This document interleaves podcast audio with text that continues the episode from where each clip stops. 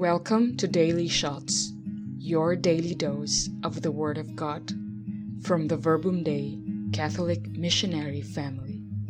If you only how long to be near you. If you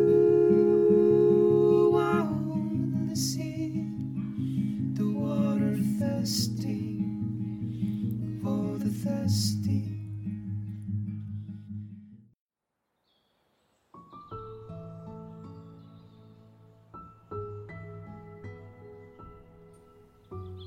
Hello, my name is Dominic from the Verbum Dei family in Southampton in the UK. Today's Gospel is from Luke chapter 9, verses 1 to 6, and I will read it to you. Jesus called the twelve together and gave them power and authority over all devils and to cure diseases and he sent them out to proclaim the kingdom of God and to heal. He said to them, Take nothing for the journey, neither staff, nor haversack, nor bread, nor money, and let none of you take a spare tunic. Whatever house you enter, stay there, and when you leave it, let it be from there. As for those who do not welcome you, when you leave their town, shake the dust from your feet as a sign to them. So they set out and went from village to village, proclaiming the good news and healing everywhere.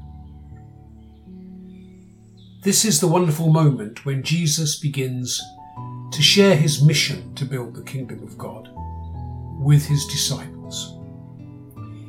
He starts with the twelve and then in Luke 10, he sends out a further 72 on the same mission. And today, in our reflection, he is sending each one of us out to cure, to heal, and to confront sin in his name. Amazingly, Jesus trusts his disciples enough to share his work with us. It is no longer enough for us just to listen to the good news. We are commissioned to proclaim it. We are also instructed not to take too much baggage with us on our mission, not so much as a change of shirt. This can be difficult to realise in a world which sets so much store by possessions. People will often try to judge us at a first glance by the cut of our clothes the brands that we display, the places where we stay. Jesus tells us that these things are unimportant. They are not only a distraction, but they undermine the essential truth that although we have been chosen for this work, we are not presenting ourselves to those we encounter, but we are carrying the word and the promises of God Himself and He is in control of this situation. As we hear in Matthew chapter 10, verse 19, what you say will be given to you when the time comes, because it is not you who is speaking. The Spirit of your Father will be speaking within you. It's always important to remember that God is directing this process of evangelization. Mac is one of my oldest friends. We sat next to one another at school. We served on the altar as boys, and we were always in trouble together. As we grew older, our paths diverged, although we always kept in touch. In his late twenties, Mac confided in me that he no longer believed in religion or, or indeed in God. This was going to be okay because a few well chosen words from me would sort this problem out. My well chosen words did not go down well. The discussion was heated and unfruitful. This was a subject where I really needed to shake the dust from my feet and to create some space.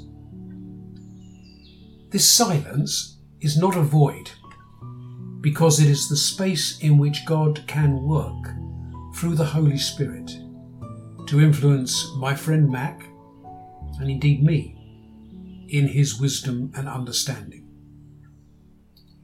Mac's change of heart will not happen in my time or through my eloquence or the lack of it, but through the love of God. Mac and I are still firm friends, and I really enjoy weekends with him and his family. We share emails and news. Who knows?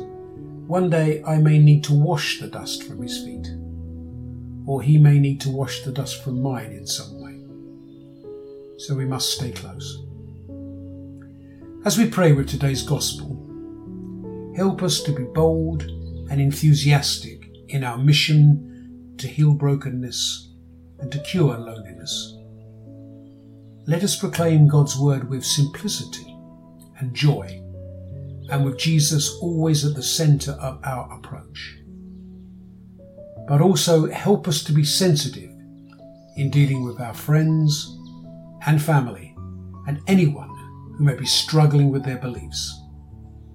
Help us to know when it is best to step back and to allow God a space to work in people's lives. Glory be to the Father, and to the Son, and to the Holy Spirit, as it was in the beginning, is now, and will be forever. Amen.